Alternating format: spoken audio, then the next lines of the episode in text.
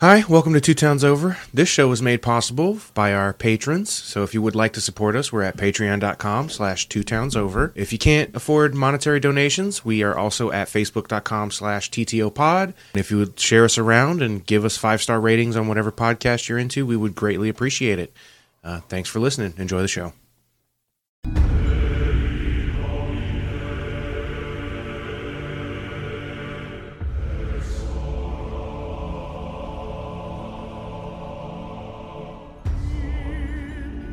If living in the 80s taught me anything, if it's bad, it must be Satan.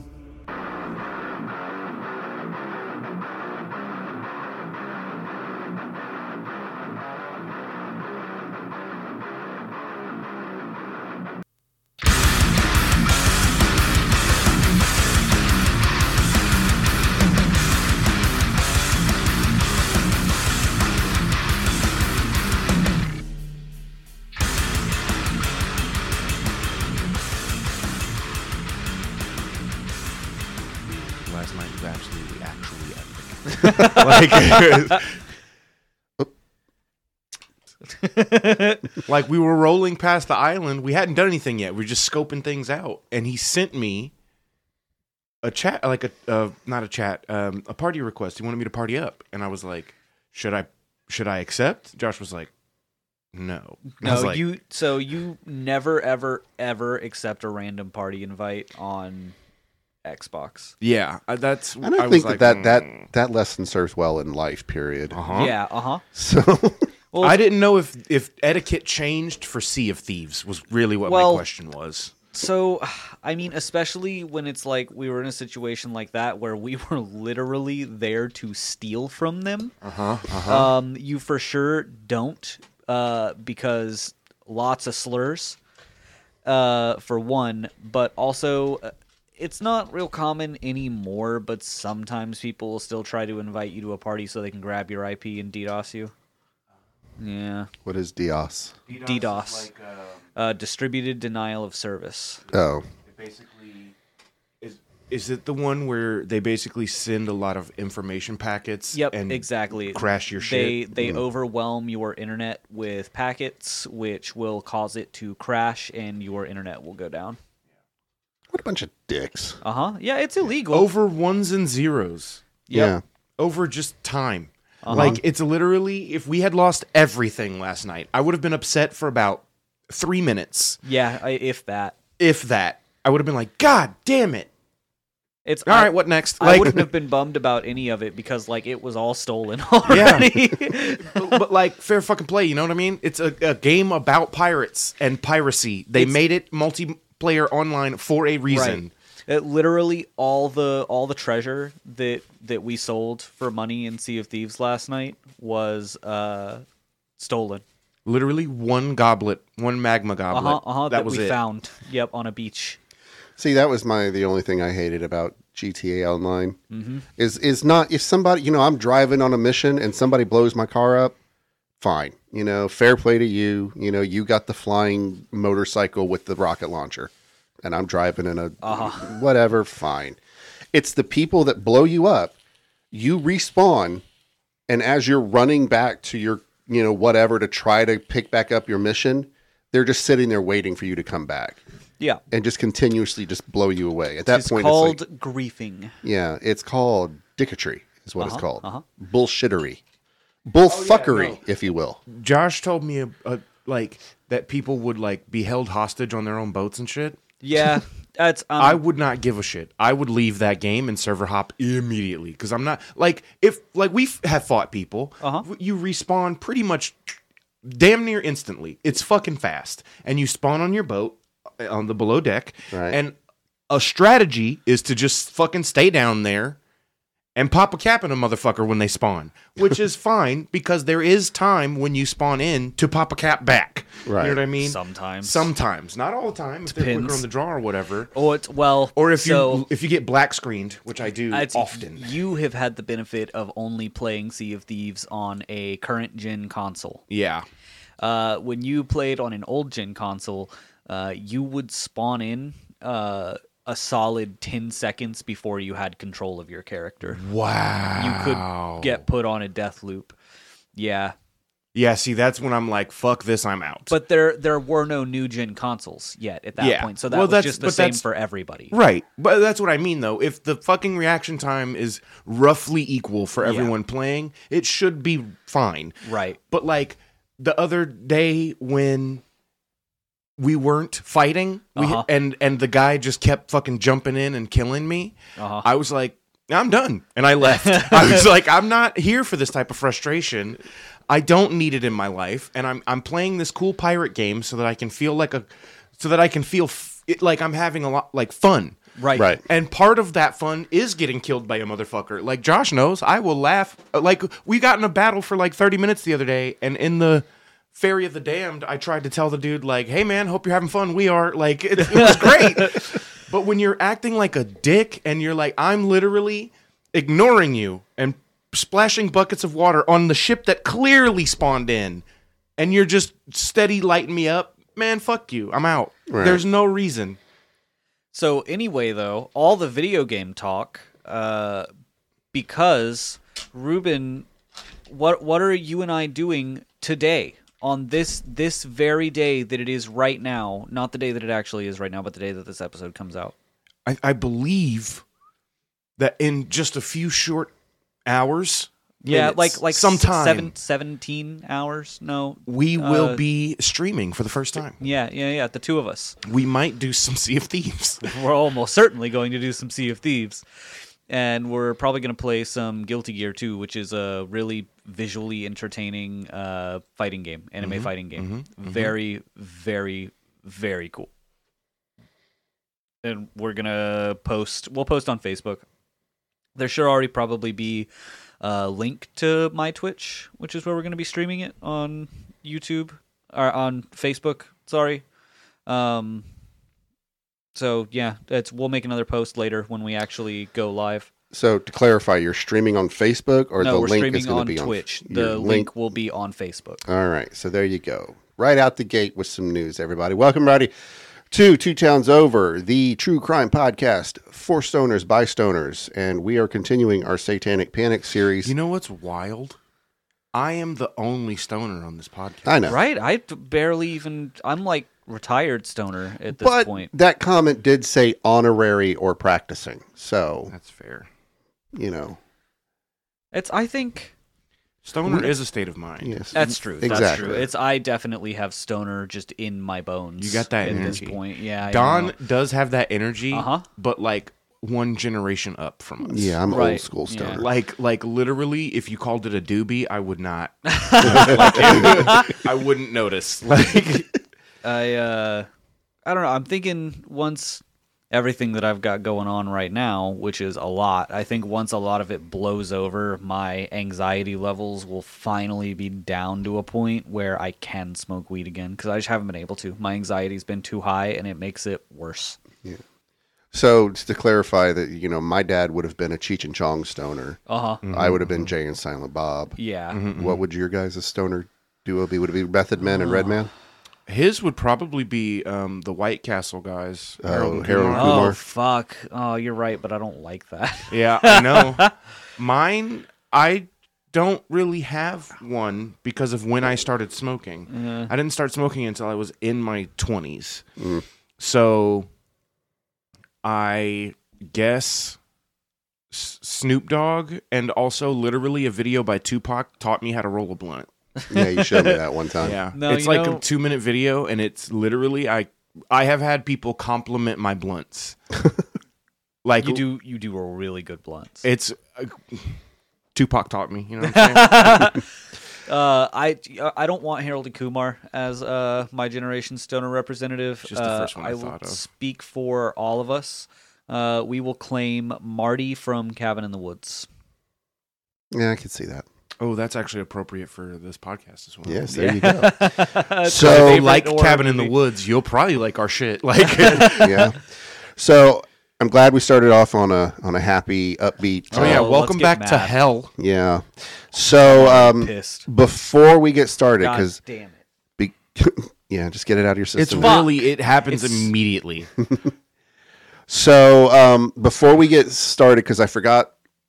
till about halfway through last week, and I forgot completely the first week. I want to acknowledge our source, which up till now is "The Devil's Knot" by Mara Leveritt, uh, which was written early 2000s. And like I said last week, the the majority of it about the the case itself is still adequate and still uh, relative, not relative, Relevant. Relevant. relevant. Thank you to um, You know, our, our, our REL. yeah, uh, AIDS. Um, What? R O L A I D S. Rolaids? Yes, Oh. Is that because a you said candy? R E L. I'm too, I'm too dyslexic for you to spell a thing out loud and have me understand it. So, anyways, I just wanted to get that out there that uh, our source again, but uh, You said letters out loud, and I started like counting on my fingers. So, where we last left off, Jesse Misskelley, Jason Baldwin, and Damien Echols had all just been arrested for the murders of Michael Moore, Stevie Branch, and Christopher Byers. oh, oh, oh, good. Okay, hold on. Let me let me sit in my pissed off position. Just make sure your microphone's close. Yep. Um, Gary Gitchell, the lead detective of the case, had convened a press conference to. Fuck Gary Gitchell! Don jumped so hard. Motherfuckers, I am old. You Brandon. Okay, so yeah, Rubens walked off. So twice this week, yesterday and Tuesday. Uh, when I get done working, to I go take a bath Oh, and just kind of soak and just kind of de-stressify. Yeah. So Tuesday, I am. I get out of the bath. Now Brandon works Tuesday through Saturday usually because the place he works is closed on Mondays and Sundays. Yeah. So I'm used to him being at work. Well, apparently he had Tuesday off. I come out of my bedroom, and you know how our house is set up. His Yeah. room, and I walk into the living room, and all of a sudden he just goes, "Hey!" Like scares. Every, Cindy knew. Cindy knew he was home, and let it go. Well, yesterday, you know, I was getting ready to go to the concert, so uh, I run and take a shower, and while I'm in the shower, I hear what sounds like a door slam. Now Brandon was working; he was supposed to get off till two o'clock, and this was like 1.15. And I get out of the shower and I come out, and you know, I asked Cindy, I was like, "What are you banging around out here?" She goes, "I don't, I didn't bang anything." I said, "It sounded like a door shut." She goes, "It might have been that, but," and that's all she said. And I was like, "Okay, well, you know, we still had 45 minutes where Brandon was even supposed to get off work, so I sat Uh-huh. down to watch another episode of Hell's Kitchen." Uh huh. And all of a sudden, I hear, "Hey!" Scares the shit out of me again. I'm literally, I don't, my heart can't take much more of this shit. So you fuck Gary Gitchell, but My bad. that's all right. So Gary Gitchell, the lead detective on the case, had convened a press conference to announce the arrest. During the conference, he was asked by a reporter on a scale of one to ten, how solid do you feel your case is? Would it be libel if we made a shirt that said Gary Bitchell? Oh, No. no. That, that's just parody at that point. It's right? not a lie. Git- Gitchell smiled confidently and said, But I know that's funny for the reasons that I meant it to be, but I mean, Yeah. it's literally not a lie. No, it's I- just a name. I did also just watch the MatPat video about uh uh uh J. Jonah Jameson. Whether Oh, or yeah. not he could be held responsible for. Good shit. Yeah. So, but what Gitchell's smile and statement of 11 was hiding Slander. And print its libel. uh, was the fact that besides Jesse's rambling, contradictive statement, the police had very little to tie the teens to the murders. Now, years later, lead prosecutor Dan Fogleman stated that the only thing they had tying Jason to the crime was Jesse's statement, and that in a trial situation, an accomplice's statement alone is insufficient. They only Oh, sorry. the only thing they had tying any of them to the crime was Yeah. Jesse's statement. Oh, you mean Jesse's statement that he got coached by the police for fucking hours and hours and hours yeah, and hours? largely off recording.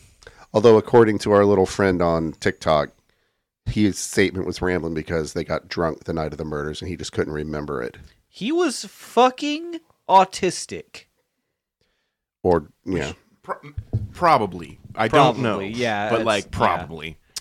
Um, so, in the case against Damien was not much better. Despite the abundance of rumors about Damien, by the time of the arrests, police had found no physical evidence linking him to the crime.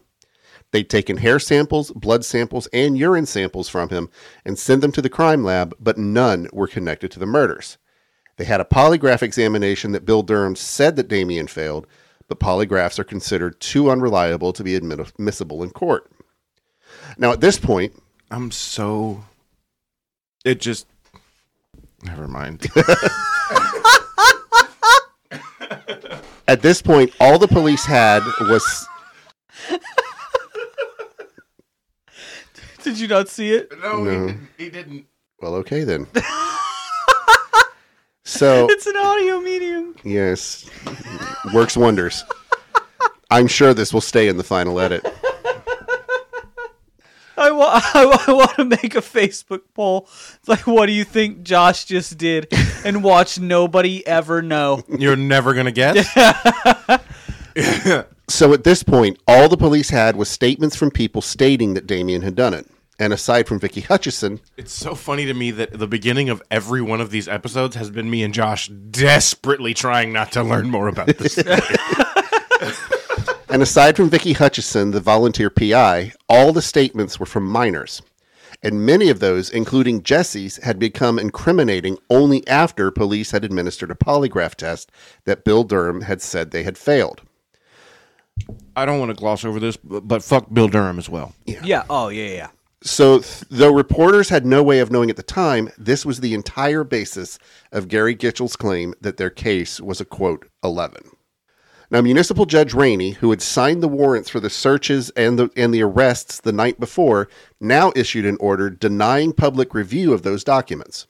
Wow. Because that screams we know what we're doing. Yeah, that screen. Yeah, yeah, we did the right. Yeah. hmm So, uh, but by the time Rainey issued his order, sensitive information had already been leaked, including Jesse's confession. Now, police had allowed people outside the department to see the transcripts of Jesse's confession. The day after Rainey had sealed the records, a copy had reached the Commercial Appeal, a local newspaper. Rainey issued his order on Friday. On Monday, the paper ran a copyrighted front page article outlining what Jesse had said. The headline read Teen describes cult torture of boys, and defendant Misskelley tells police of sex mutilation. Rainey's orders to seal the affidavits prevented reporters from knowing how little the police had to back their case up. So instead, the news outlets had to focus on the three defendants and what Jesse had to say about them. With the three teenagers in custody, the West Memphis police entered the second phase of their investigation, which amounted to a scramble to find evidence. By the time of the arrests, I'm so. That's why you can't really trust the news either, y'all. yeah, That's why when you're so angry and, and like your shitty cousin is like, well, I don't see why everybody's mad about this black guy who got murdered by the police. Look at all these crimes he did. Are you sure about that? Right. Are you sure about that? Because this story is not unfamiliar to me personally. Like, this story has happened to family members of mine. That's what happens when you grow up black in the South. Like, Well, it's like look at look at certain people who, uh, you know, fuck it. Uh, Specifically, look at black men who were murdered by the police, and then look at which of their Facebook photos they decide to show on the right, news. as opposed to white people. yeah, Yeah. Every time, even the guy who we talked about a few weeks ago, the guy who killed his wife and kids and put them in the oil barrel. Yeah, uh-huh. The only pictures they ever show of him was the loving family photos. Mm-hmm. yeah. yeah, and the guy who killed his two kids with a spear gun because he thought they were lizard people. It was always yeah, I missed that one. yeah. He killed yeah. He took his kids out to the desert and killed them because he thought his wife was a lizard person With a spear gun? with a spear gun. Holy shit. And the only photos they ever showed of them were the family photos of the loving father. Whereas anytime it's a black person, they always find the one picture where he posed thuggish or, you know, smoking a joint or something. they just literally pick any photo that has a hoodie. yeah, yeah. uh-huh. It's literally any photo that has a hoodie and you look like you didn't take a shower that day. They'll It's- use that one. And God help you if you ever post for a picture with a gun. Right. What was like? What was that guy's name? Uh, Fernando Castillo. For, for, oh. Fernando Castillo. Yeah, yeah. yes. Castillo. You know, he was shot because he told the cop, "I have a gun. Yeah. It's in my possession. I'm reaching for my wallet." And the cop shot him, and all they could focus on was that there was a joint in the car and his wife. As if his girl- smoking weed ever needed to. You don't like.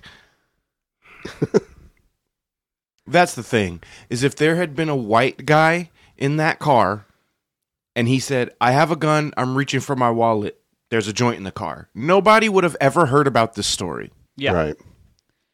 And because these kids were unlucky enough to have an actual demon spawn near their fucking location Right. in the form of an expert on demonology and shit, uh, not like us. We're actually going to be qualified. Yes, but like yes, yes, yes, yes.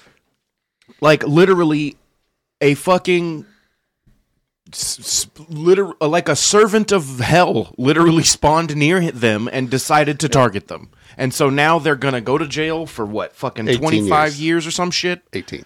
I'm mad.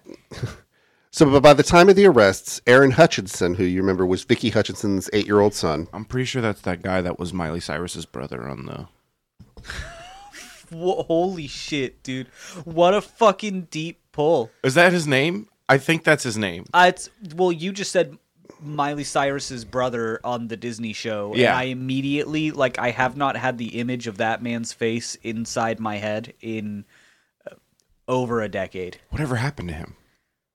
Who knows? yeah, I think his name was Josh Hutcherson. yeah, he he was the guy who was in. Is Josh Hutcherson was in uh, uh, Hunger Games. Yeah, Yeah, Peeta. yeah, yeah, that Peeta. was Peeta. That's what I'm thinking of. Okay. which I did just rewatch the Hunger Games series. They hold up. Those, mo- those movies hold up real well. Very good. So by the time of the arrest, Aaron Hutcheson had made several more statements to the police, many of them highly conflicting. But Detective Bray was convinced that Aaron knew more than he had acknowledged.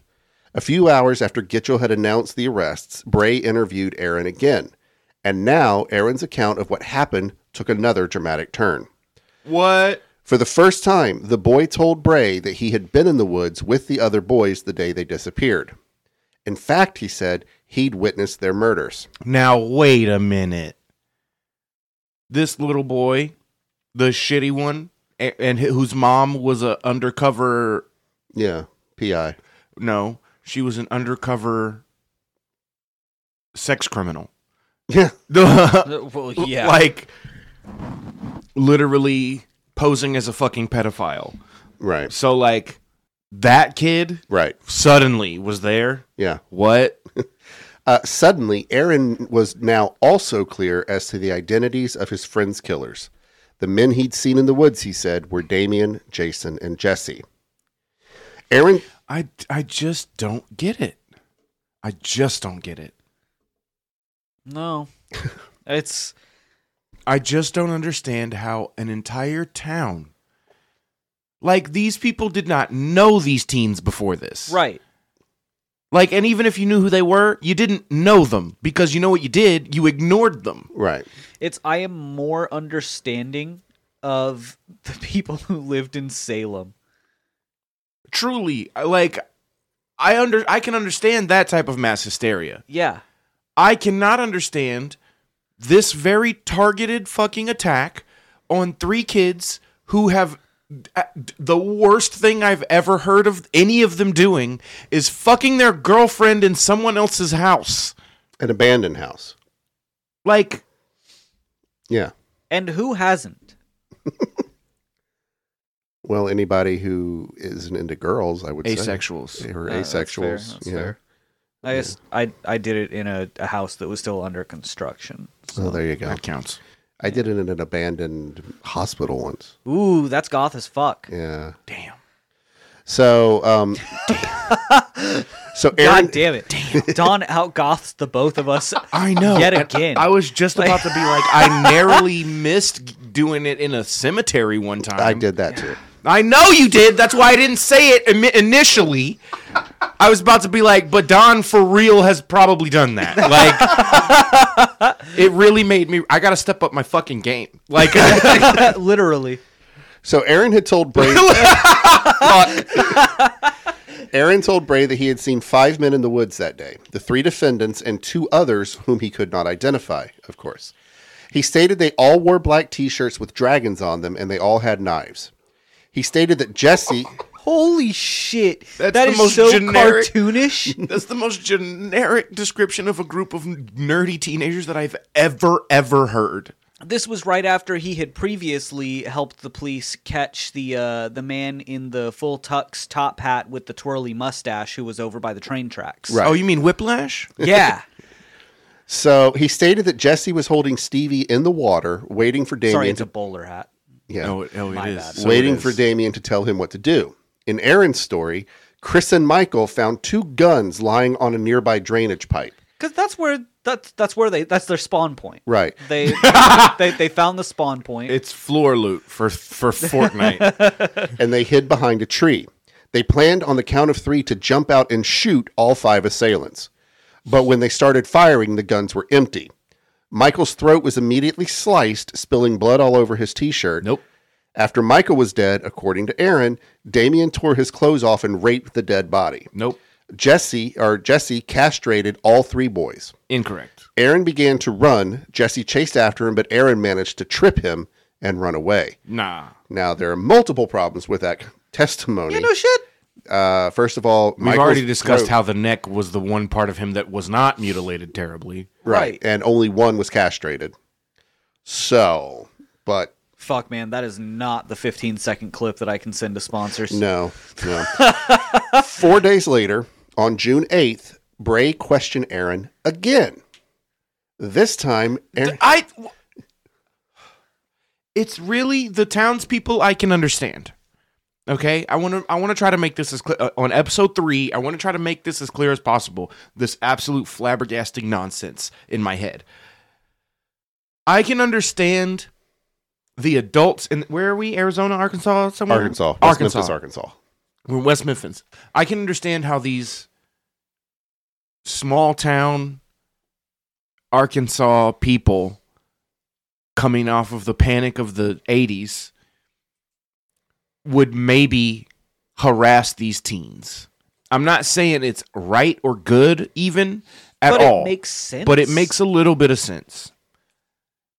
What I cannot understand Hell, dude, I, I got harassed for being not nearly as goth as Damien when I lived in Alabama. So I totally fucking get it. I was a black goth, I understand. Yeah. I it's it's I don't it's the police. That's It's the police. And wha- and one of the reasons I really don't get it is because everyone in this story is white. right. And I understand it's a poor area, but that just means everybody in this story is also poor. You want to know who else gets it? My brother, who was a white juggalo Yeah. living in the projects in Jacksonville. Yep. yep. But like it's I just don't understand how the whole chain, the whole chain of command is willfully not just incompetent, but like purposefully wrong. They're they're on purpose not using the Yeah. murder of 3 children to go after teenagers for being goth nerds. See, that's the thing that I said though is they decided early on that they knew that they did it. So they believe that they're doing the right thing. That they I they can't really understand that I, I can't either, but I I can I can realize at least although I'll never understand how you can be this irrational. They got it in their heads early on that uh, it, it's a satanic murder because of, like I've said before, everything else that we've talked about in the Satanic Panic series that has led up to this, especially with the McMartin preschool trial having been re- very recent before. Yeah, I want to because the McMartin preschool didn't end until like the early '90s. I was going to so- say less than a decade before. yeah, they were hot off the McMartin preschool trials, Yeah. which we're going to get to. Um, but so they were primed to believe in satanic cult murders. And they decided this definitely looks like a satanic cult murder because there was mutilation.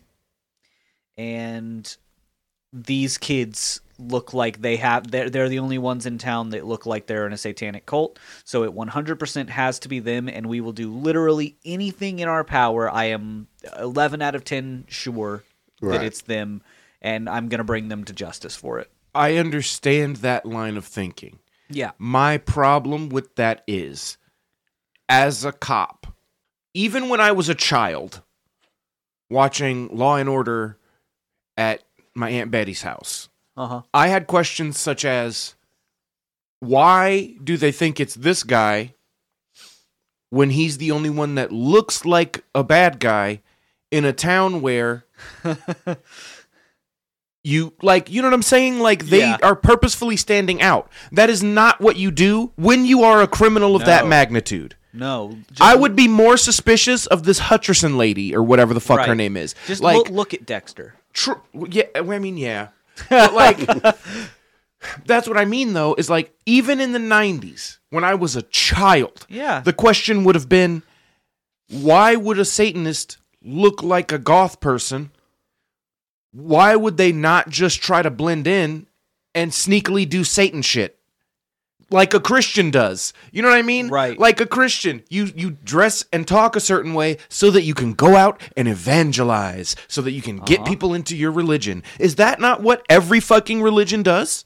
Every evangelical one, yeah, So like, you see what I'm saying? yeah. You're a cop. That's D- Ruben. I have seen what you're saying since I too was five years old. I'm so But- mad. I just I can't believe You want to know how mad Ruben? abolish the police. Straight up. Yep. Do you want to know how mad Ruben is about it? Really, is we were playing Sea of Thieves last night. Surprise, surprise. and uh, we're literally just sailing along there, and Ruben goes Yeah. talking about West Memphis Three again tomorrow, huh? I did do that. I was having a great time. Then I was like, what am I doing tomorrow? Oh yeah. So this time, Aaron's details were even more convoluted.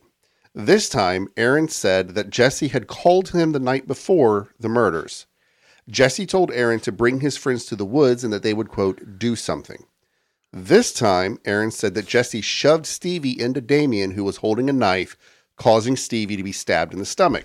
that was the way that kids in my school like invited each other to fight. Come out to the woods. We'll do something. Mm-hmm. Yeah. Then Jesse caught Aaron. We and- would like catch bugs and try to run up trees.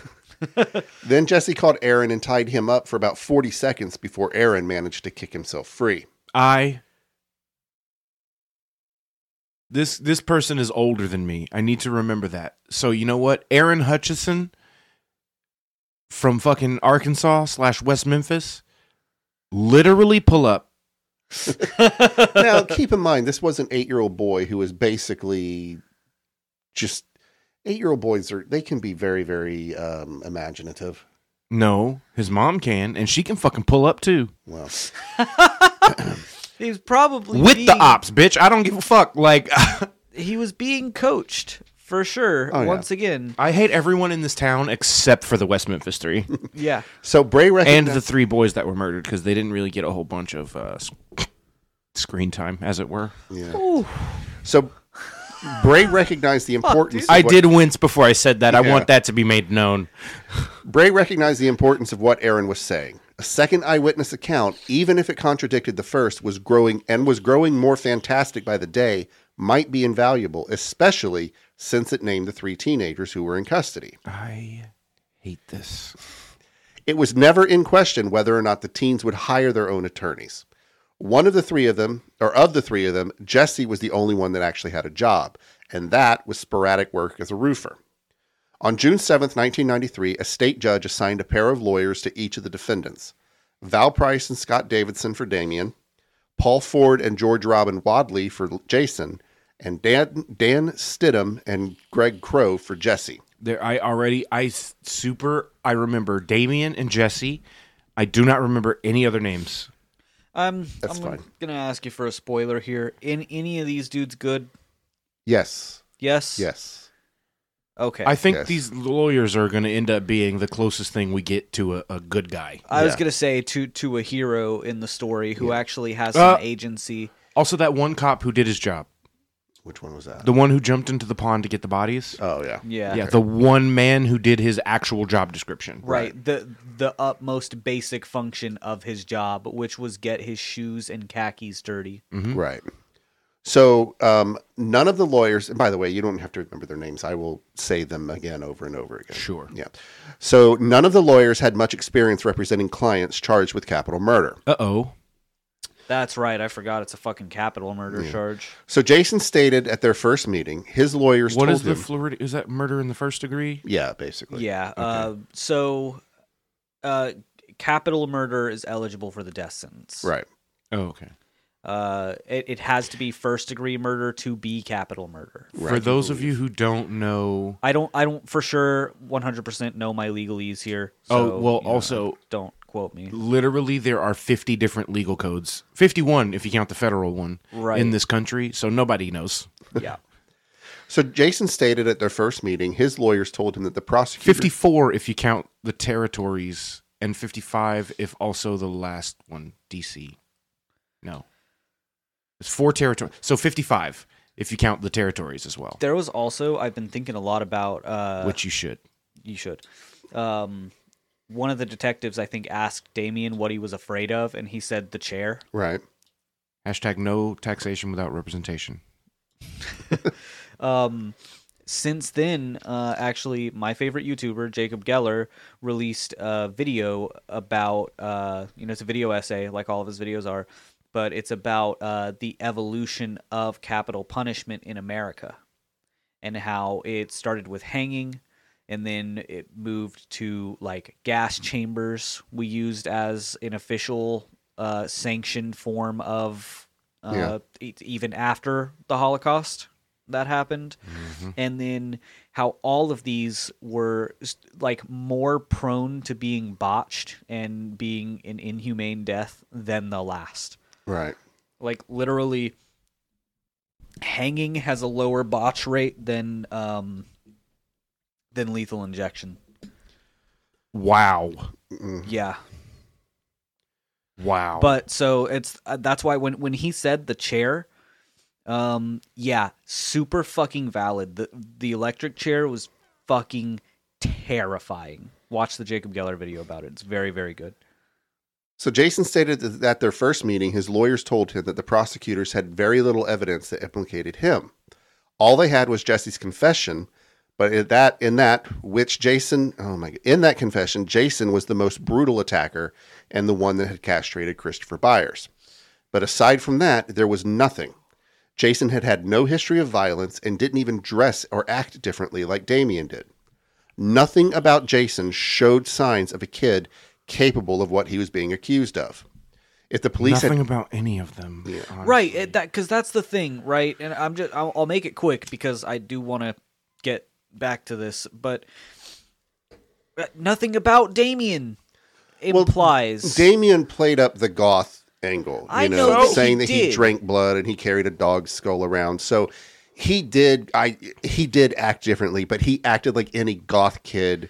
That's what I mean, though, Don, is that every single person in this room was in that friend group. Yeah.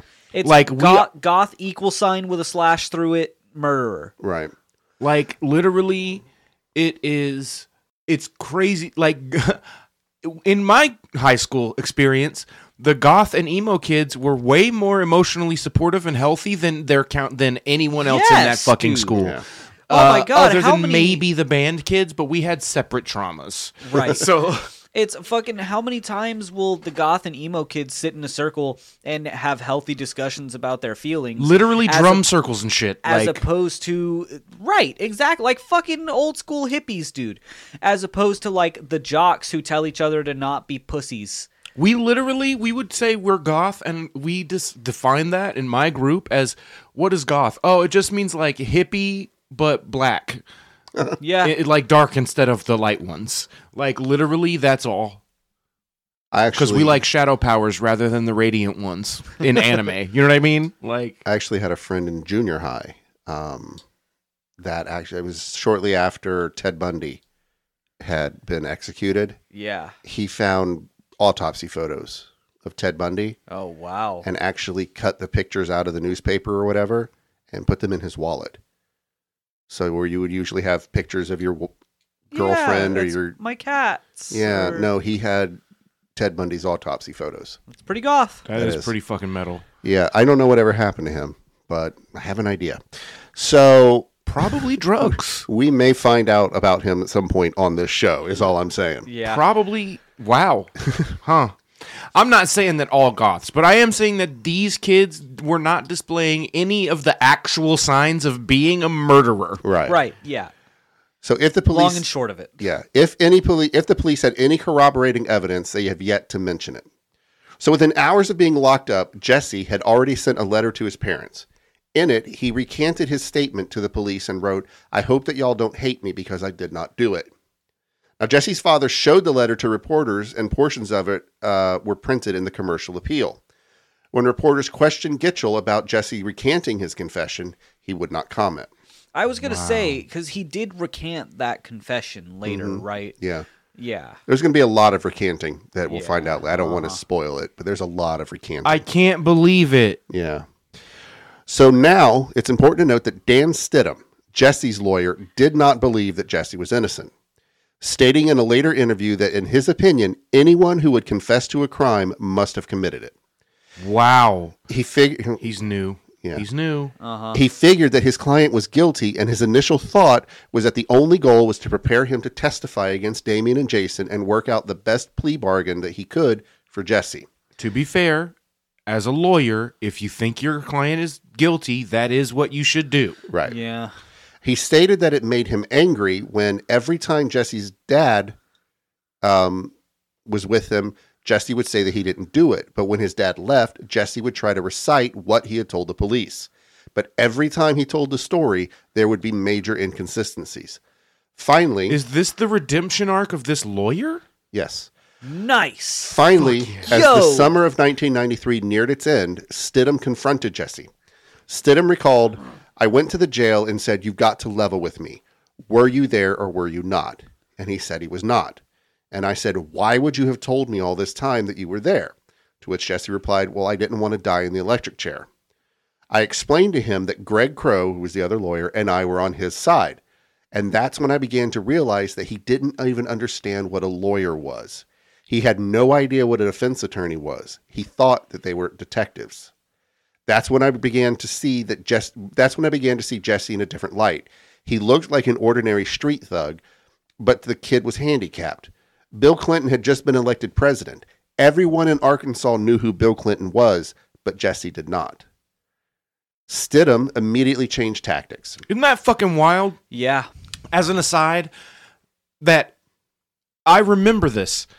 Like, if you knew if if you know who a president is currently is part of your mental health evaluation Yeah. sometimes, Uh huh. that is not I don't understand that. That was one of my favorite things when Trump was president.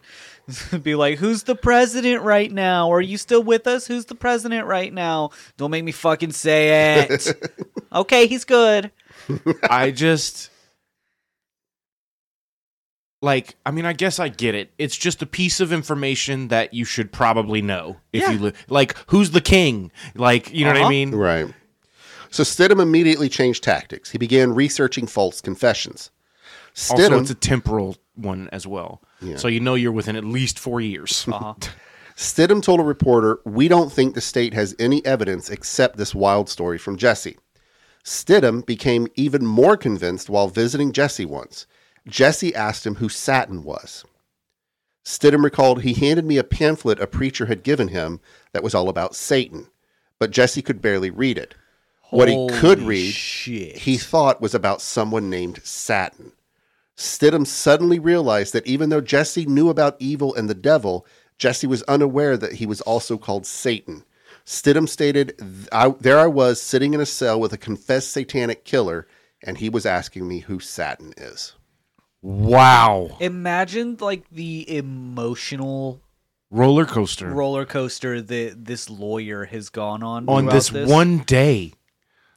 Not so much one day. I mean, like the the initial day where he's like, he's coming in angry, like, damn it, I, this kid fully did it. He confessed. Now I got to prepare him for this stuff, and I'm new, and this is the first murder case I'm on, or whatever, I, I we don't actually know if he's new. Or well, whatever. He just hadn't done it. It doesn't say, but he hadn't done it. New to murder. Yeah. Yeah. He was a young attorney. Okay. and Yeah, like, then over the course of a few months or whatever, you cool down enough to realize like something ain't right. Right. right. Something ain't right. And then you talk to this kid, and in the course of this conversation, he asks you who is Satin, and you discover that he actually means Well, it was, Satan. It was two separate conversations, correct? One where he went and he was like, "You got to level with me." Yeah, that was two Oh, okay, different- and yeah. then- yeah. And then the second one where he was like, uh, "I've been reading this pamphlet. Who's Satan?" yeah. but- yeah, that's that moment right there is the one where I would be like, imagine the the imagine the fucking hammer blow to your th- heart, like just like yeah, exactly. And just that realization that, like, oh, excuse me, my whole mission has just changed. Right. Yeah, yeah. It's like the middle of the movie when the aviator decides to tell the truth or whatever. Right. Like- it's, it's the whole plot for him. Just he had a plot twist Yeah. in his real life. That moment in Erin Brockovich when she discovers how many people were actually affected by this company. Right. So after discussions among the attorneys, there- th- I'm That so one- sorry. That one was too far for me. Those were two very niche films. the Aviator, if I'm remembering correctly, is the Denzel Washington one where he saved a plane full of people, but he was drunk at the time. no, that what's that called? That's The- the, the Aviator- pilot, something like Something that. like that. The Aviator was Leonardo DiCaprio playing Oh, Howard yeah. Hughes. Yeah, you're right. It was that. Huh? I can't remember what the Denzel. well, I'm thinking of the Denzel one. Yeah. And then like halfway through, he like decides to tell the truth in the trial and shit because of some girl, whatever. Then the Erin Brockovich is the. I gotta actually look this up because that one is. Julia That's- um, Robertson. Or Yeah, Julia no, no, no, Roberts. no, no. I meant the story. It's this a, a woman who puts herself through like law school so that she can help this small town of people who are all getting cancer because of a company and pollution. Right. Ah. Yeah. And she wins her. They win a class action lawsuit. In real life, it's less inspiring because ev people got paid out like fucking seventeen dollars or some shit. Uh-huh. But like, that's probably about what I'm gonna get from this uh, Facebook class Yeah. action suit. yeah, same. But like, you know, that's those the ones I'm thinking of.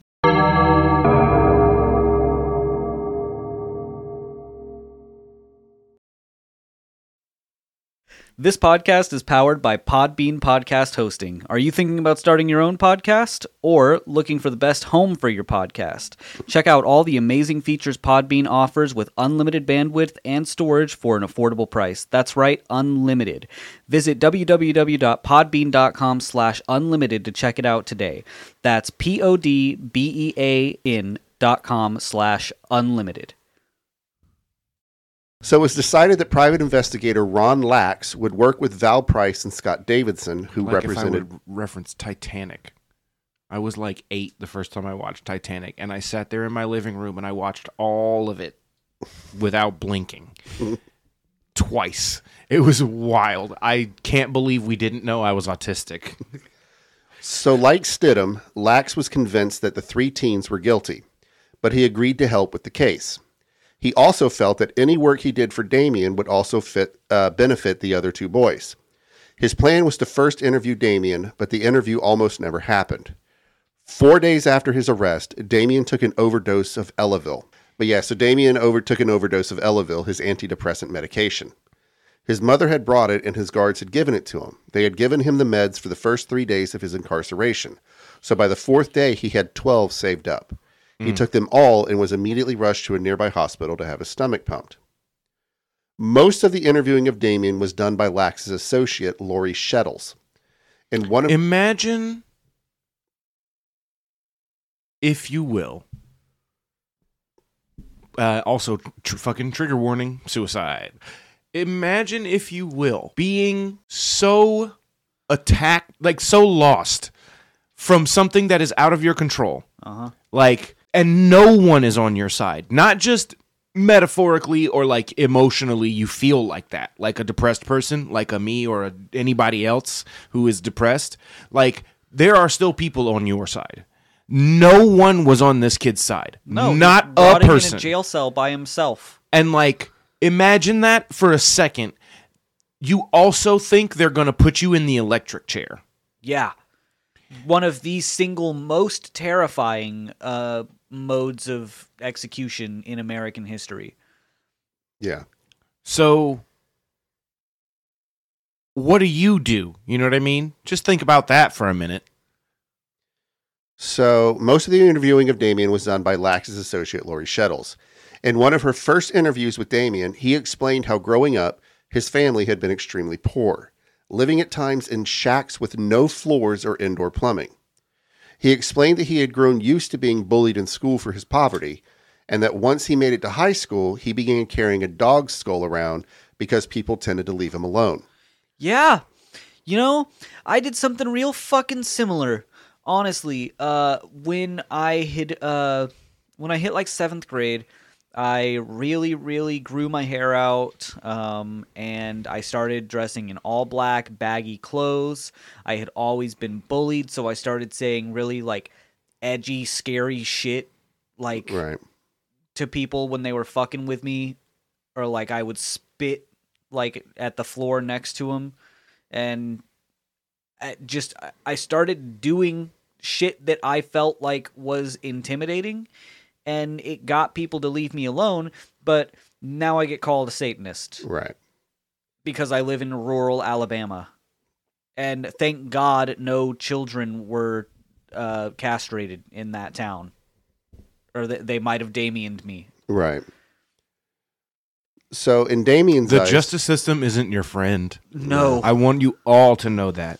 The justice system is not your friend. Period. So in Damien's eyes, being ridiculed for being strange, something that he could control, was better than being mocked for something he had no say in. Yes. Getting called an emo F slur every day was way better than people who would like actually try to fuck with me. Right. Yeah, I'll be honest. That shit is like that's f- it's fucked up. Yeah. But also, I wish I would have been able to control what people called me. Yeah, Like, man, that seems like a superpower. that's fair. Uh, it was a big relief though when we moved away from Alabama and I moved to Colorado and there were just like half the school was emo. Right. That was rad. That for was- context, cool. for people who don't get it, I am talking about the N word. It took literally until my early 20s and a few fights with very close friends for people to, for even they, for even my friends to get them to stop. Like, it's hashtag it's real. Ru- Ru- Ruben, Ruben threw up threw Yeah. up a couple of peace signs. Yep. and- Yep. He did the hashtag. Did the hashtag Yeah. thing, but like So- real, real sad. so This is the saddest hashtag thing you've ever seen. So Damien explained that he began dressing in black because his girlfriend Deanna said that he looked good in black. He stated that he began dressing like a vampire and people would ask him if he drank blood, to which he would respond, Only people I know. Gradually, he began to earn the reputation of being a devil worshiper. Just before he was sent to Charter Hospital, he was brought into Jerry Driver, who asked if he could read an inscription on a ring that was inside a glass pyramid on Driver's desk. Damien stated that he could not read Latin. Then Driver asked if Damien could, quote, will the ring out of the case. Damien said he could not. Two completely normal questions to ask a teenager. Yeah. Right. Yeah, yeah, yeah. So Damien Hey, kid, translate this. I I can't. Is that's, it Latin? That's a dead language. um, I can't. All right. Well, will you like um, just like imagine it coming out of there? Like try to get it out of there, but don't touch the pyramid. right. What? It's like a fucking TikTok challenge. Can you get the ring out of this box without touching the ring or the box? I get a baseball bat. I smashed said box, and we find the ring wherever it landed. So Damien also told Shettles that before his arrest, Steve Jones, his probation officer, stopped by and asked Damien why he had not been around lately. To which Damien replied his probation was over. Damien stated that Jones, Are you fucking with me? No. Jesus Christ. his probation officer, came by. He's like, "Hey, haven't seen you in a while. Why? Because I'm not on probation anymore. Don't need to see you anymore." Clearly, he's a murderer. Then, Yeah, if if you don't remain best friends with your, With your pro- probation PO, then So- you know what? I will give it a generous read. I'll give it a generous read. Yeah. Because the probation officer did not send police to the house. He came by like, "Hey man, I haven't seen you in a while. You doing good? You doing okay? Like, what's going on?" And then like, "Oh, I don't I don't have probation anymore." He's like, "Oh. Yeah. you still want to get lunch?" like I don't really like I I, don't- I choose to imagine that Damien was such a nice young man that this probation Right. officer was like, I wonder if he's doing okay. He was like, I, I, I don't, I don't really know anyone else. So like, if you want to go to like shenanigans or something, Cool, cool, cool, cool. Oh man, my so, favorite. so you like Taco Bell? yeah, yeah. my favorite reel right now is uh, if you let that motherfucker shenan once, you best believe he will shenan again.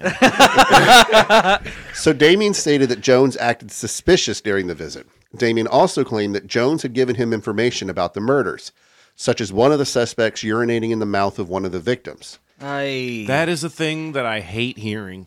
yeah, Later, when the police with no warning. Yeah. Later, when police questioned Damien, he repeated what Jones had told them, uh, or told him. The police denied that Steve Jones knew this and that only someone who had been at the crime scene would know that detail. A detail that wasn't true, but that's neither here nor there. Right, and DNA evidence exists. Yeah, but it was still in its infancy. I yeah, know but they that did it was blood, in its infancy. fucking fingerprints. Hair and urine, and it didn't match. None of it.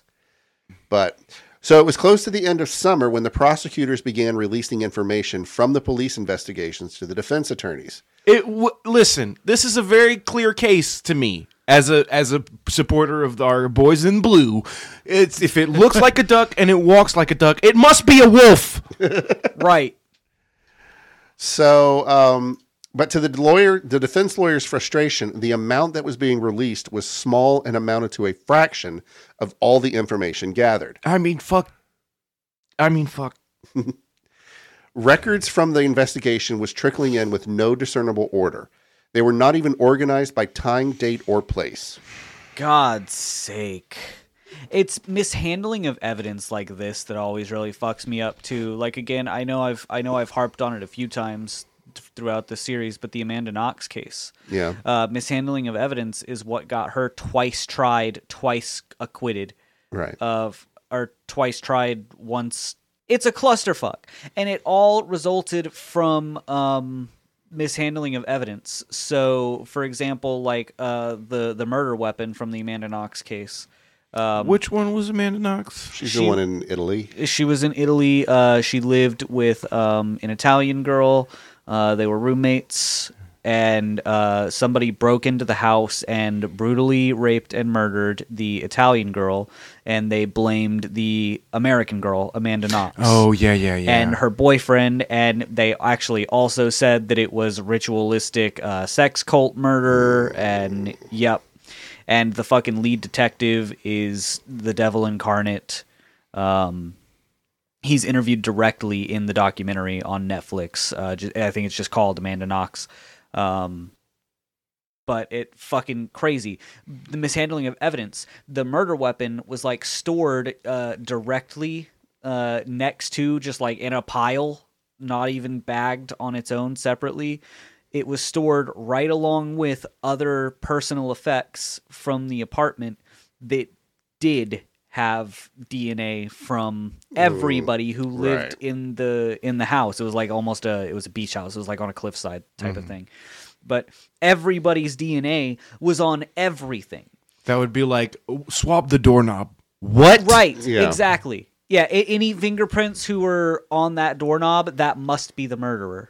So Lax read the reports and found nothing about urine in the mouths of any of the victims. But since the amount of information being released, Bro, I had forgotten that you did not say that yeah, about the actual f- crime. yeah, That's why you should never believe anything, okay? Ever. Uh-huh. don't even believe us. Even especially Absolutely us. don't believe us. We're Especially fucking us. comedians, Are you shitting me? Especially us. like Ah, So, um, since the amount of information being released by the prosecution was limited, Lax had no way of that's knowing. a fucked up riddle, huh? Are we honest or not? It's you. You can largely believe like the things that Don reads because he gets them from. yeah, Don does sources. research and he like d- fu- like learns about the thing. We're That's- just here to make Right. jokes. if even even if Don says something that I wrote, I researched that from a place that I trust. I found a good source, and you know, I we always try to share sources when we can. Yes, so you can trust me on everything. So, So if you if everybody listening sends me a dollar, I will invest it and give it back to you tenfold. So So are you, are you doing a RuneScape doubling money scam I right don't know now? what I'm doing. Yeah, that's exactly what was happening. uh, but like, Trimming armor. But don't believe anything Ruben and I say. We're Yeah, full for of sure. shit, and- and, we are wrong about stuff a except lot. for when I say things about the police. yeah, That or- only then, like fuck the police. That's the only true thing. yeah, but believe Ruben about the police and about racial biases and Don't even do that second part. That's just my biases. But since the information being released by the prosecution was limited, Lax had no way of knowing that the file contained two documents from earlier early in the vest- investigation, in which Gitchell and an unnamed West Memphis police officer had referred to medical examiner Frank Peretti's statement about finding urine in the victim's stomachs. Here's why you can believe Don and not me and Josh, because Don still uses that guy's name, Gitchell. Me and Josh have I literally think of him as Gary Bitchell. Bitchel. Yeah, So Lax, silly Bitchel. So Lax also studied Jesse's confession and identified several parts he deemed questionable. To Lax, the whole thing seemed to show that Jesse was desperately and clumsily making up answers. The entire statement shit, appeared to be a leading type interview, according to Lax. Yeah. He pointed out half. According to anybody who reads it. Wow, minor scrutiny. yeah, but no, it was because he was drunk at the time of the murders. But yet somehow, okay. So, oh my God. Okay, so I'm gonna go pee while you talk about this. Yeah, yeah. so this, uh, I'm still having a. I kind of gave up. Thank you. So um, I kind of gave up doing a back and forth with this one person on the TikTok. Yeah. that I shared on West Memphis. That's a good Yep. Yeah, uh, she said that the whole reason Jesse's statement was all over the place was because him, Jesse, and Jason, or Damien, or him, Damien, and Jason were drunk when they did the murders. So somehow they were able to hold down three boys, kill them, clean up the evidence, drunk. Mm-hmm. That's more believable than they didn't do it. Yeah. Okay. I you know at this point I can't I can't place too much blame on TikTok commenter aged people. Yeah. Because like you grew up and you saw headlines like three teenagers fucking brutally murder boys. Right. Like, you know what I'm saying? From reputable sources. But the reputable sources are just reporting reputably on irreputable evidence. Right. Like I my tongue got twisted, but like they're they're reporting truthfully on false facts. Like they're you know what I'm Yeah. saying? Like so yes, the New York Times is telling you exactly what's in the police report, but what's in the police report is fucking wrong. Like Yeah. not just wrong, blatantly aggressive towards these boys. Right. Like so yeah, yeah, I don't blame these people for being like trying to logic that out because for them it's a thing that happened years ago, so it's basically it's basically like trying to piece together the plot of Five Nights at Freddy's Yeah. like you can say a bunch of different things thank you sir uh, like you can say a bunch of different things about it that seem true that seem to make the timeline line up but really the only it's individ you know what i'm saying like o- the only person who really knows what happened that day is the murderer. The Right. only person who really knows the plot of the fucking Five Nights at Freddy's franchise is Matt Scott Cawthon. And Matt like, Pat. and- well, maybe MatPat. maybe MatPat. It's but like was say, as, as soon as you said the words Five Nights at Freddy's, somewhere in the world, MatPat's ears burned. uh huh. But It's like, like, the bat signal. Yeah. but that's what I say because even MatPat's like these are all my theories. This is what makes sense to me, and we're having fun telling a story. Just a theory. please fuck off. Like it's like but like I you know I watched a whole different guy's video and it's a an entirely different story from that guy's Yeah. perspective. You know what I'm saying? Yeah. Like the only person who knows is the person who was there or the person who did it. Like Scott Cawthon knows Five Nights at Freddy's cuz he fucking made it. And even he might not know. And the only people who know what happened the day of that murder are the three boys who got killed and the people who did it and it's not these teenagers. Yeah. So Lax even pointed out half a dozen times in which he said the officers seemed to provide Jesse with the answers. Seemed to. Yeah. Mm-hmm. So Lax became particularly interested in This the is why I wouldn't make a good lawyer.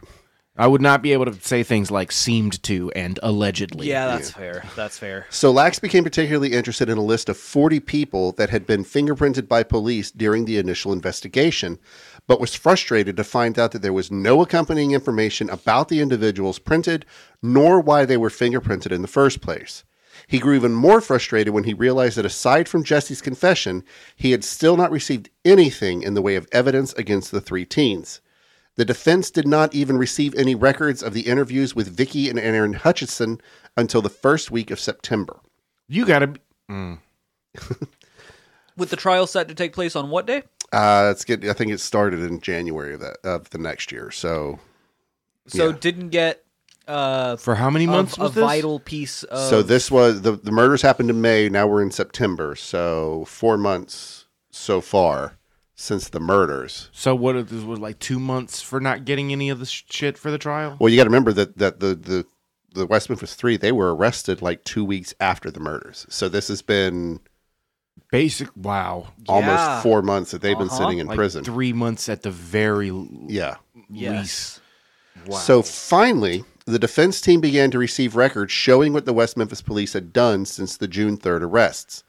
Lax read that on July 1st, nearly a month after Damien, Jason, and Jesse were in custody, Detective Ridge had returned to the site where the bodies were found. Ridge's purpose, as stated in his report, was to look for evidence which may have been missed. To Lax's greater amazement, Ridge reported that he'd found some evidence. Recalling Jesse's claim that the victims had been beaten with a stick, Ridge reported that on his visit to the scene in July, he found two sticks that had previously gone unnoticed. There was nothing about the sticks that connected them to the crime other than their location in the woods where the bodies were found. Nonetheless, Ridge took them back to the station and marked them as evidence.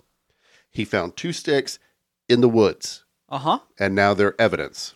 There's a lot of sticks in the woods. There I wonder how if he you picked don't two. know why that's shitty, fuck you. right? Like for real. Oh yeah, he said something about a stick. I'm gonna go find the stick. In the woods. It's in the woods So realizing how many in September. Yeah. You know what? It's, I I kind of said it as a joke, but I really do wonder how he went out there and looked at all the just millions of sticks on the ground I and could was look like, in my yard right now and find ten. it was this one.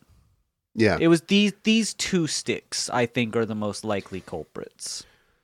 So, realizing how many reports he'd seen about items that had been sent off for testing, Lax prepared to review the physical evidence the police collected.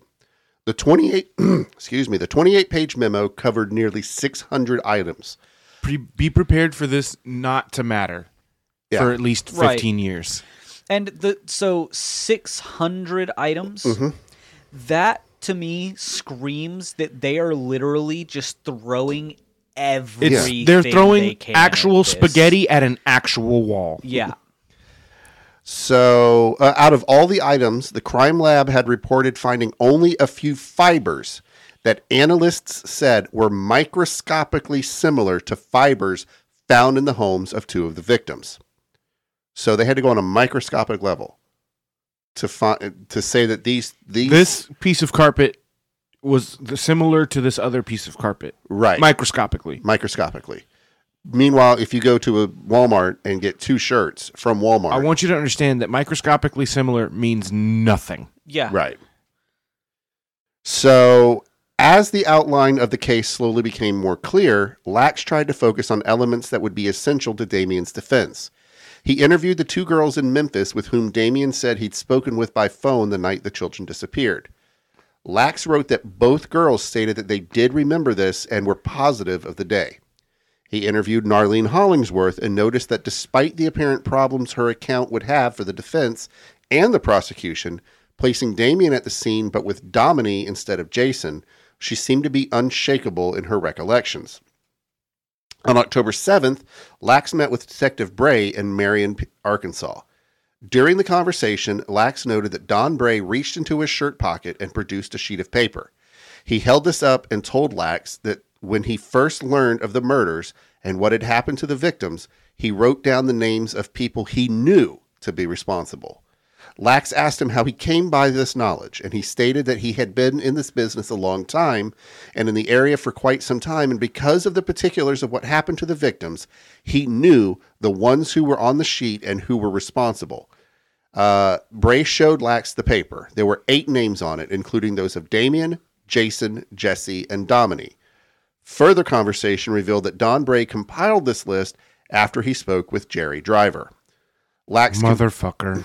Yes, he is. Lax continued to question Detective Bray as to the reason these individuals would have come up come to his mind in regard to the murder uh, murders. Uh, he could not be specific, but he referred to rumors which had been circulating throughout the community. Now, Lax finally interviewed interviewed uh, detectives Gitchell and Ridge. Bitchel. Bitchell and Ridge. He asked how Damien Echols' name had first been presented in connection with the investigation, and they discussed all the rumors and talk in the West Memphis area regarding his interest in satanic worship. Further conversation revealed they spoke with Jerry Driver, who provided them with a great deal of information regarding Echols and satanic cults. At this point, Lax asked Gitchell and Ridge what they found at the crime scene that was indicative of a cult killing. I want you both to remain calm. I'm gonna move my No. microphone away. I'm not gonna do that. Their response was, in fact, their proof that it was a cult killing was the fact that the crime scene was so clean. What the fuck? So, with no available evidence, during the conversation, uh, Ridge and Gitchell stated that their impression was that Jason Baldwin was a pretty good kid and had never been in trouble before. But, Jason, uh, but Jesse Misskelley was mean as a snake. And they also felt that Damien was the ringleader of the bunch. When Lax remain, reminded them that Damien had no prior arrest record, with the exception of the problems he had with his girlfriend, they agreed that, to this fact but cited Damien's psychological problems. At this point, they expressed their expectations for Damien's defense to be insanity. Oh my god. So, so the judge, So the cops are like, uh, we think you're probably gonna go for insanity. Is that what you just said to me? yes, that they well, Lax isn't the lawyer; he's an investigator for the lawyers. But they told him that they believe that the lawyers are going to try to go with an insanity plea. So Lax told the cops. No, no, no. The cops told Lax that, That they, they thought think- the lawyers for Damien were going to try to plead insanity. How can you be that delusional? You have spent months combing the woods for sticks. Mhm. Yeah. Are you fucking kidding me? No. Our case is an 11. Fuck off. So the judge that would end up ruling over all the trials involved in the West Memphis Three, Probably in- a piece of shit. including the later appeals, was Judge David Burnett. Now, while he was regarded in Ed, some, can, can I jump ahead of the script and say fuck David Burnett? oh, you yeah, fuck David Burnett with a bladed dildo. Heard. Yeah, That's on some seven shit. Mhm. right Y- there. So you know you know how you, you know how like in apocalypse shit there's always like the baseball bat with the nails through it. right. Yeah, one of those, but a dildo. Move it this way. David so like a Burnett. dildo with nails in it? Yeah. Uh huh. Nice. David Burnett is the reason why they stayed in prison so long. Cool. Yeah, when you said end the appeals, I was like, really? Yeah. So, um, while he was regarded in some circles as easygoing, smart, and one of the best judges in the area, many complained that he was still a policeman and prosecutor at heart. I gotta see his stupid fucking face. With one I don't local wanna see politician referring to him as a quote political alligator. Burnett also made no effort to hide the fact that he had skepticism towards any testimony that hinged in the field of psychology. In fact, at the time of the trials, Burnett was working on his master's thesis and told a reporter that his thesis centered on his belief that the testimony of psychiatrists and psychologists should not be given the great weight that is normally given by courts and juries. And he also told the reporter that he had read a book on Satanism, quote, for informational purposes. I have never seen a man with a more Republican face. Oh yeah, yeah. He yeah. It's like it's like patriot American patriotism would come out of his jizz. The man probably masturbates to a photo of Ronald Reagan. Oh, for sure. Oh, yeah. Yeah, yeah, yeah, yeah, yeah, yeah. Like in in the mirror, like over his own face. Like he he puts the picture on a, a full body mirror over his own face. Yeah. So that he's masturbating to his own body with Ronald Reagan's face. Yeah. So this was the fate that was dealt to the West Memphis Three. Burnett's first ruling was that Jesse would be tried separately from Jason and Damien. He next gave a deadline of 30 days to the defense attorneys to get psychiatric evaluations for their clients in the anticipation that at least one of them would try for an insanity plea. This deadline passed with no evaluations done. All of the defense lawyers decided to try and defend their clients on the act that they were actually innocent. Fuck yeah. Good for all of them. Yeah. Because that's, yeah. They're, they're not, n- none of them are insane. Right. it's uh, maybe a, a there needs to be some kind of maybe different evaluation for Jesse. I feel like Yeah. to demonstrate uh, that his confession Capability was to go to trial. Yeah, even. it's um I can't remember the the word. It's something to the effect of mentally fit, but it, it's a different word. I don't. So Damien told Shettles, Lori Shettles, that was da- uh, Lax's assistant, that anytime they were brought for in for pretrial motions, the three of them would be placed in a random office with guards. Damien stated that Jesse never looked up at either of them. Now it's important to note that at no point in any of this did Jason or Damien feel any animosity towards Jesse. Damien stated that he felt that the police had put words into Jesse's mouth to implicate Damien and Jess- Jason.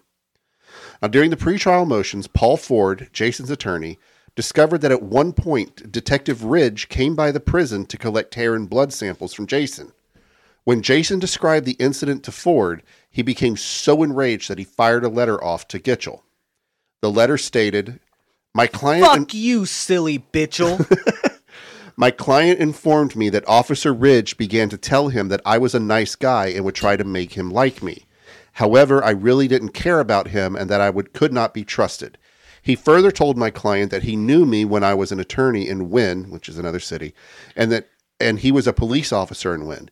He told my client that I could not be trusted and that I really did not have his best interest at heart. wow. He also told my client that I would not do a good job for him and that I would ultimately sell him out. He then tried to get my client to come clean, confess, and that he could be trusted to take care of him. Immediately upon learning this event, I called John Fogleman to express my anger. He agreed with me that I had a right to be angry, but was not convinced that the event had occurred.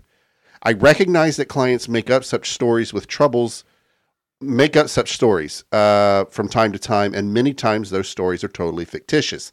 However, what troubles me the most is that I never told my client that I knew Officer Ridge as a police officer in Wynne while I was practice law there. I know of no way that he would have known or that he would have been able to obtain this information other than the fact that it was told to him by Officer Ridge.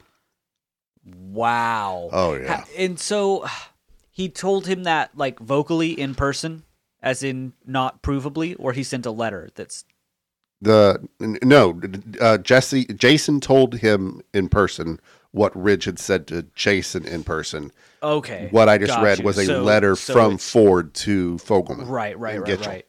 But it but it is hearsay. They can't prove that he said all that. Like, hey, your lawyer fucking sucks. By the way, he can't prove that because if he could, I feel like that's obstruction. Oh yeah, absolutely.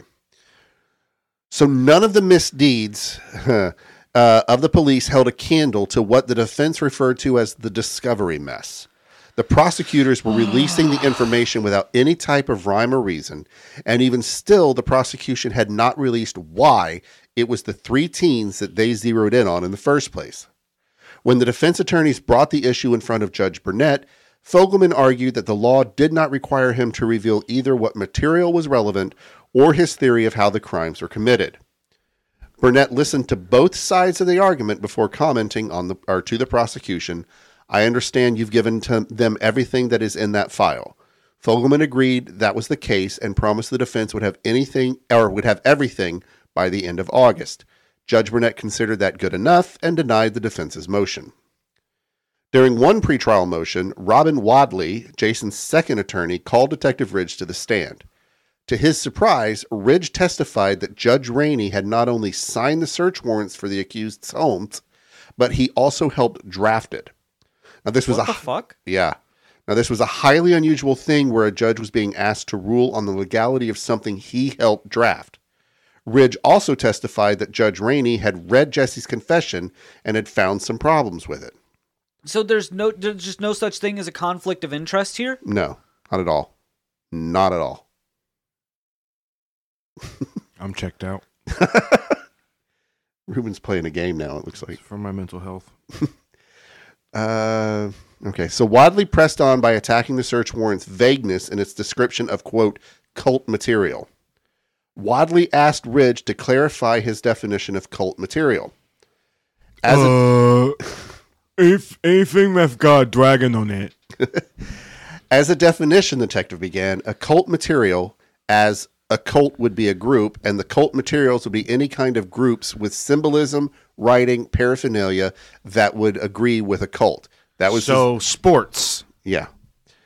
When pressed to be more That's, I've got a bunch of cult shit on my desk right there. You see, I'm in I'm in an anime cult, a video game cult, and uh, another anime cult. yeah, different anime. I'm It's in two different two anime different anime and two different video game cults. actually it's three different anime. I don't. Which other anime? Got Oh, I didn't. See I've got, I've got My see the Hero, I've got Rimuru, and I've got uh, Poe. Kid Boo. Kid, Kid Buu. Buu, sorry. Yep. And and I've got uh, a couple of Minecraft things there, and then I oh, get that is Minecraft, huh? I, I guess I'm in a Japanese cult too because I've got like a little little light up sakura tree. So So when that fits broadly within anime. yeah, so when pressed to be more specific, Ridge answered books, reading materials, drawings, knives, anything of that nature. I am so done. He then added that at one of the homes they found a poem of questionable nature. oh god, No, it's not Lila. I don't even remember the name of that. it's, it's, it's not Leah Sublime. Leah Sublime. No, it's not Leah Sublime. It doesn't say. It's, I, I I wanted him to have to read it out loud in court. So to fight the issues with the search, I'm sorry, the Fuck defense. shit, let me come. So the defense lawyers also called Lisa uh, Sakevicius. I would rather hear you read Leah Sublime again. I know. And analysts, Honestly, I wish he would right now. I like. I'm trying to get to a good stopping point.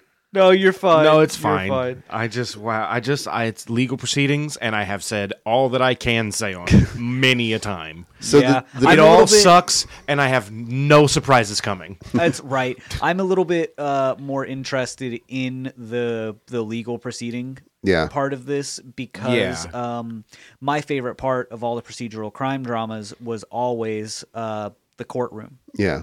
The Oh, trust me, actual we're going to be in the courtroom for probably a couple weeks. I know. So Um, but they're my favorite parts because, yes, like Ruben just said, they're clusterfucks. There are probably no surprises coming, but it's they're all clusterfucks in a very different way. right, And it's oftentimes one of my favorite things to be mad about because there is a specific way that these things are supposed to happen.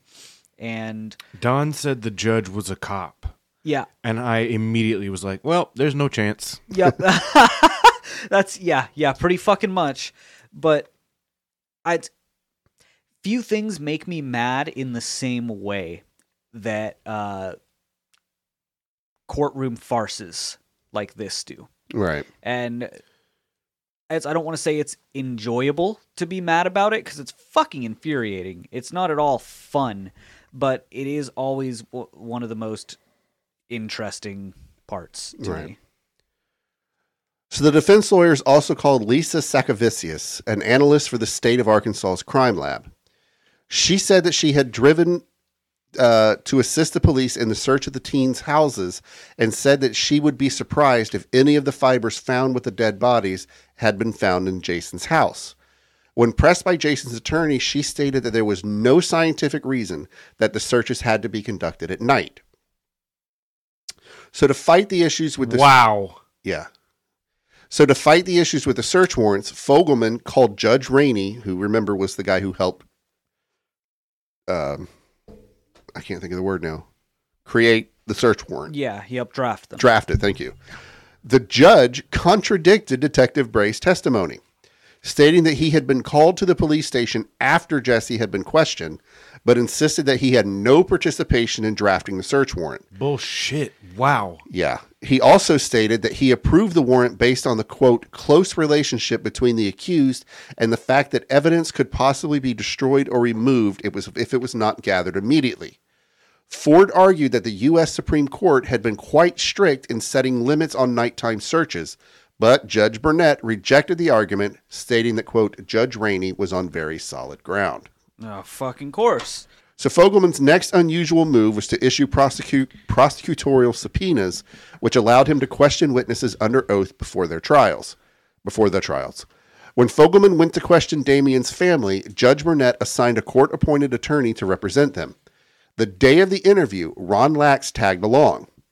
When he was introduced to the family's lawyer, the, pers- the lawyer informed him that he knew Damien was guilty. When Lax ad- asked him how he had come to this conclusion, the man stated, quote, they found the boy's penis and testicles in a glass jar in Damien's room. Oh, what? When Lax tried to explain that this was not true, the man told him he needed to check his sources. The interaction had proven to Lax just how far the rumors had spread through the area. Check check your sources, huh? Yeah. That's AKA, that's 90s for fake news. Well, Yeah, that's- that's today exactly for the fake same news. shit that QAnon people respond with when you try to say no. Actually, JFK is not alive and waiting to appear at the the state capitol to address the people.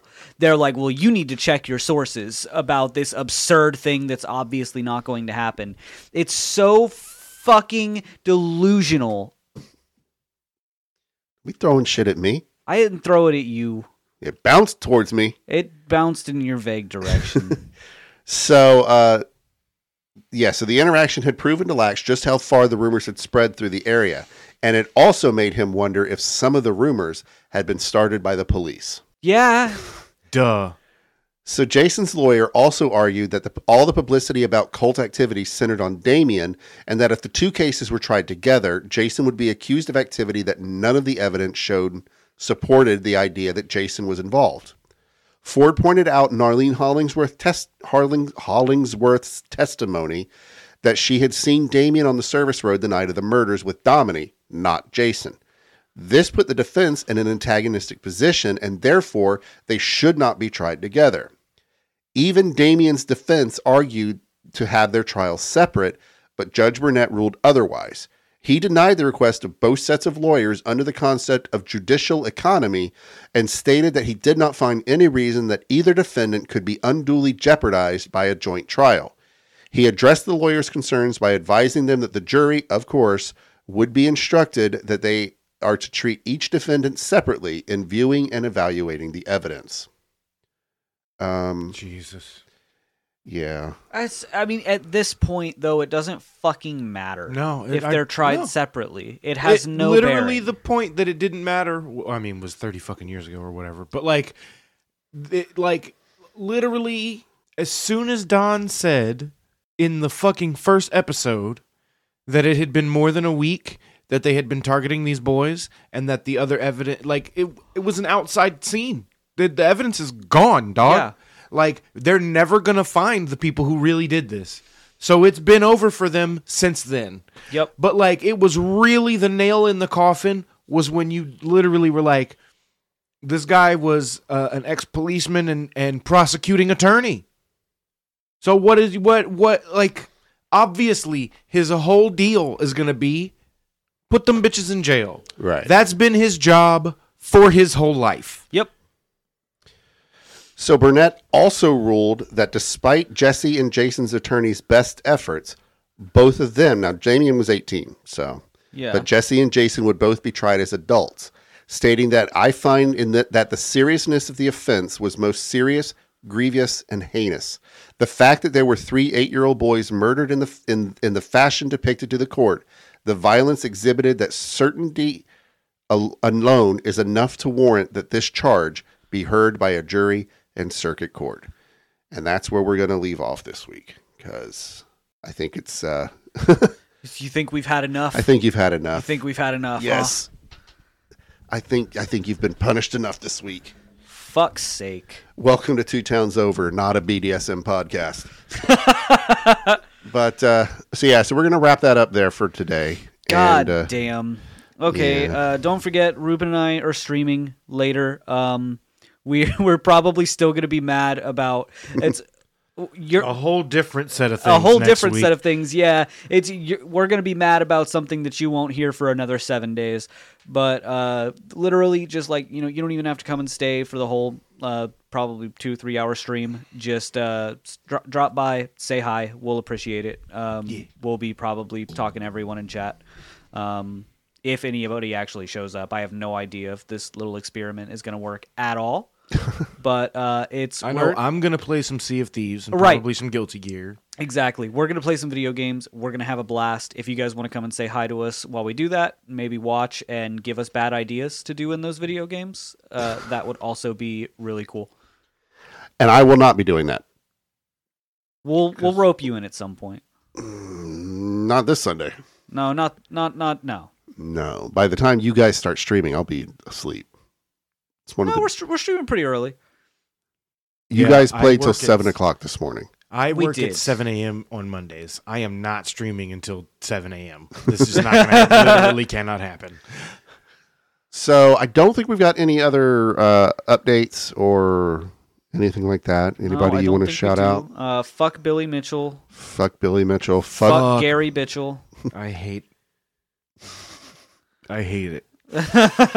fuck cancer. Fuck cancer. Uh, This has been two towns over. We're sorry that we that you couldn't have enjoyed your visit. but uh, check your sources, and uh, we'll see you next time. Damn. I'm not speaking to anybody in particular, but uh, bye. Bye. Deuces.